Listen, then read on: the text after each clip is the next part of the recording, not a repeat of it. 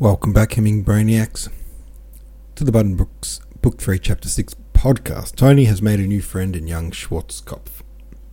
Wikipedia tells us, says Swim, swim said the mama fishy, that the Junkers were members of the landed nobility in Prussia. It's probably pronounced Junkers or something. Junker, how it is. They owned great estates that were maintained and worked by peasants with few rights. I reckon that it is the mid eighteen forties in the book. Throughout the eighteen forties, many German states were under pressure from nationalist and liberal demonstrators who wanted greater pilo- p- political representation and reform. German monarchs such as Prussia's King Frederick William the Fourth feared they would lose power and influence, and apparently also the nobility, the clergy, and the Junkers. This pressure meant that what the Königsberg News and the Rhein Gazette are reporting on. Oh, okay, that's what is this greater newspaper or news source that uh, young Schwarzkopf, what was young Schwarzkopf's name? I'm just going to keep saying young Schwarzkopf, um, what they were referring to.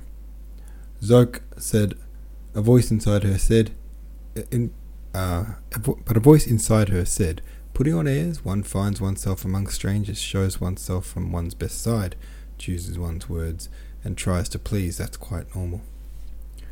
The words repeated from the council's defence of Grunlich three point one, maybe the beginning of Tony becoming disillusioned with her station, seeing the parallels between the way Grunlich acts that repulses her so, and the way others of her social class are taught to behave, including herself.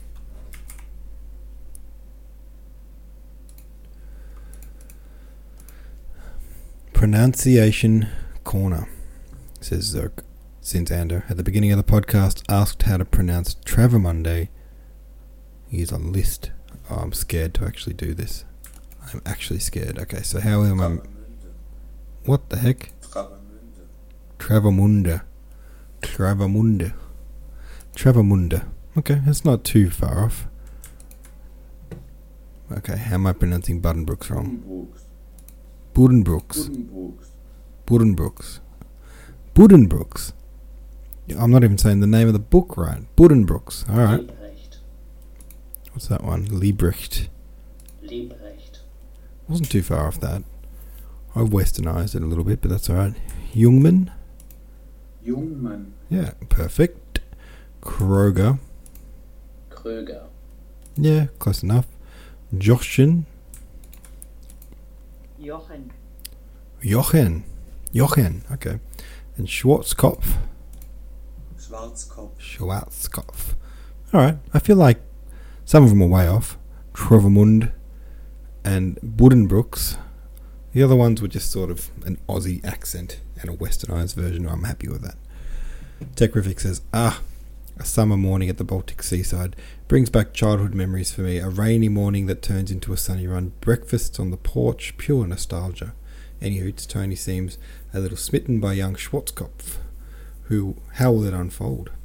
Prediction, this will be the smallest of footnotes in the book of memories for Tony, but perhaps a happy and sunny one.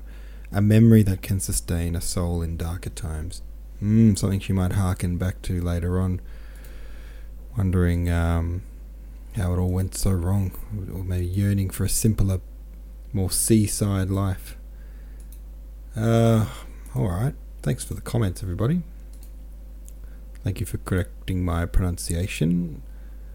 Probably still mess it up because the words look so foreign to me that they don't just sort of naturally come out. Um, alright, what are we up to here? Chapter seven.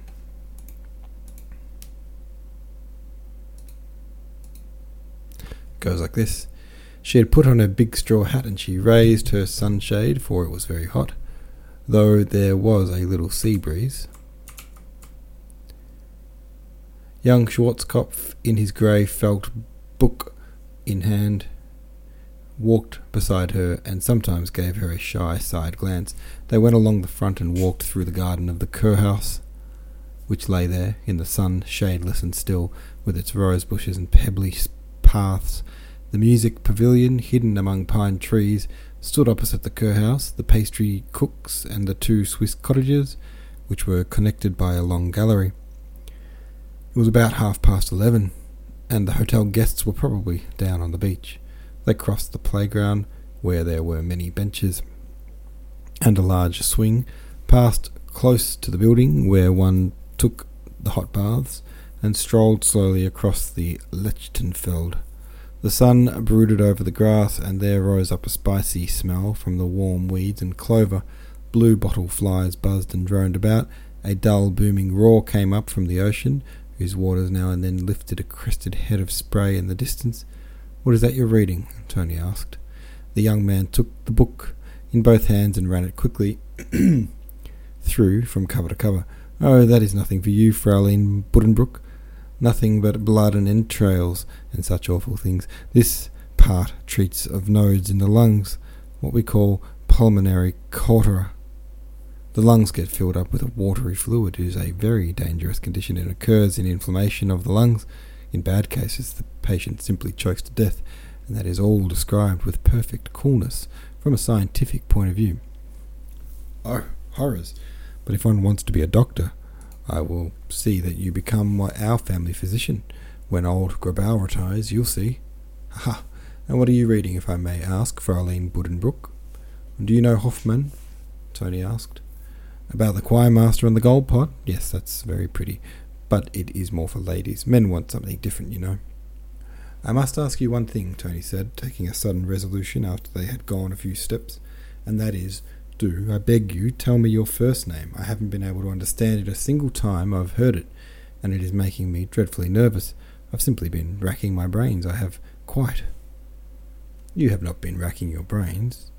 Now, don't make it worse. I'm sure it couldn't have been proper for me to ask, only I'm naturally curious. There's really no reason whatever why I should know." "Why, my name is Morten," said he, and became redder than ever. "Morten? That is a nice name." "Oh, nice. Yes, indeed. At least it's prettier than to be called something like Hinz or Kunz. It is unusual. It sounds foreign. You are romantic, Fraulein Buddenbrook. You have read too much Hoffman. My grandfather was half Norwegian, and I was named after him. That's all there is to it." Tony picked her way through the rushes on the ground of the beach. In front of them was a row of round-topped wooden pavilions, and beyond they could see the basket chains at the water's edge and people camped by families on the warm sand. Ladies with blue sun spectacles and books out of the lone library, gentlemen in light suits idly drawing pictures in the sand with their walking sticks, sunburnt children in enormous straw hats tumbling about, shoveling sand, digging for water, baking with wooden moulds, paddling bare-legged in the shallow pools, floating little ships. To the right, the wooden bathing pavilion ran out into the water. "We're going straight across to Möllendorp's pier," said Tony. "Let's turn off." "Certainly. But don't you want to meet your friends? I can sit yonder on those boulders." "Well, I suppose I ought to just greet them. But I don't want to, you know. I came here to be in peace and quiet." "Peace? From what?" "Why, from... from... Listen, Fraulein Buddenbrook, I must ask you something. No, I'll wait till another day, till we have more time. Now I will say au revoir and go and sit down there on the rocks." "Don't you want me to introduce you then?" Tony asked, importantly. "Oh no," Morton said hastily. "Thanks, but I don't fit in very well with those people, you see. I'll just sit down over there on the rocks." It was a rather large company which Tony was approaching while Morten Schwarzkopf betook himself to the great heap of boulders on the right, near the bathing house, and washed by the waves. The party was encamped before the Möllendorp's pier and was composed of the Möllendorpf, Hagenstrom, Kistenmarker, and Fritsche families. Except for her Fritsche, the owner from Hamburg, and Peter Döhlmann, the idler, the group consisted of women, for it was a weekday, and most of the men were in their offices. Consul Fritsche, an elderly, smooth-shaven gentleman with a distinguished face, was up on the open pier, busy with a telescope which he trained upon a sailboat visible in the distance.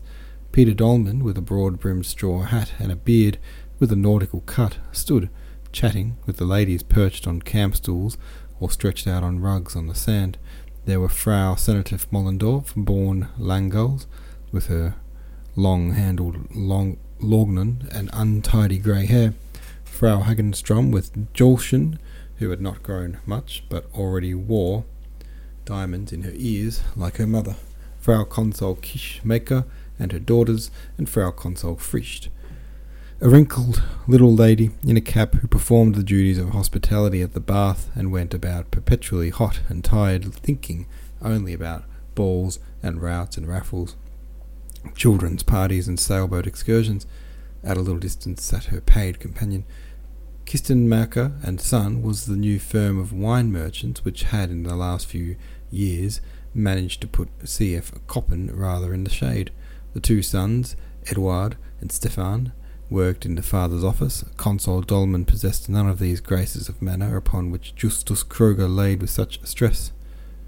He was an idler, pure and simple, whose special characteristic was a sort of rough good humour. He could and did take a good many liberties in society, being quite aware that his loud, brusque voice and bluff ways caused the ladies to set him down as an original. Once at a dinner at the Buddenbrooks, when a course failed to come in promptly and the guests grew dull and the hostess flustered, he came to the rescue and put them into a good humour by bellowing in his big voice the whole length of the table, "Please don't wait for me, Frau Consul." Just now, in this same reverberating voice, he was relating questionable anecdotes seasoned with Low German idioms. Frau Senator Möllendorpf, in paroxysms of laughter, was crying out over and over again, "Stop, Herr Döhlmann, stop! For heaven's sake, don't tell any more." They greeted Tony, the Hagenstroms coldly, and others with great cordiality. Consul Fritsche even came down the steps of the pier, for he hoped that the Buddenbrooks would return next year to swell the population of the baths.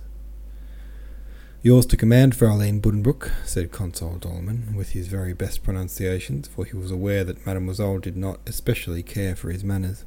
"Mademoiselle Buddenbrook, you here? How lovely! When did you come? What a sweet frock! Where are you stopping?" "At the Schwarzkopf's, with the pilot captain. How original! How frightfully original! You are stopping in the town?" asked Consul Fritsche, the owner of the baths. He did not betray that he felt the blow. "Will you come to our next assembly?" his wife asked. "Oh, you are only here for a short time." This from another lady. "Don't you think, darling, the Buddenbrooks rather give themselves airs?" Frau Hagenstrom whispered to Frau Centaur, Senator Möllendorpf. "Have you been in yet?" somebody asked. "Which of the rest of you hasn't bathed yet, young ladies? Marie, Julie, Louise? Your friends will go bathing with you, of course, Fräulein Antoni." Some of the young girls rose, and Peter Döhlmann insisted on accompanying them up to the beach. "Do you remember how we used to go back and forth to school together?" Tony asked Julie Hagenstrom. "Yes, and you were always the one that got into mischief," Julie said, joining her in laugh. Joining in her laugh. They went across the beach on a footbridge made of a few boards and reached the bathhouse. As they passed the boulders where Morten Schwarzkopf sat, Tony nodded to him from a distance, and somebody asked, "Who is that you are bowing to, Tony?" "That was young Schwarzkopf," Tony answered. "He walked down here with me." "The son of the pilot captain?" Jolshin asked, and peered across at Morton with her staring black eyes. He, on his side, watched the gay troop with rather a melancholy air. Tony said in a loud voice, "What a pity August is not here. It must be stupid on the beach." Oh, that's the end of the chapter. All right, there we go. It snuck up on me because the end of that chapter was the very end of the page, so it looked like it continued for another page, but it didn't. So there you go, chapter seven. Thank you for listening. I'll see you tomorrow.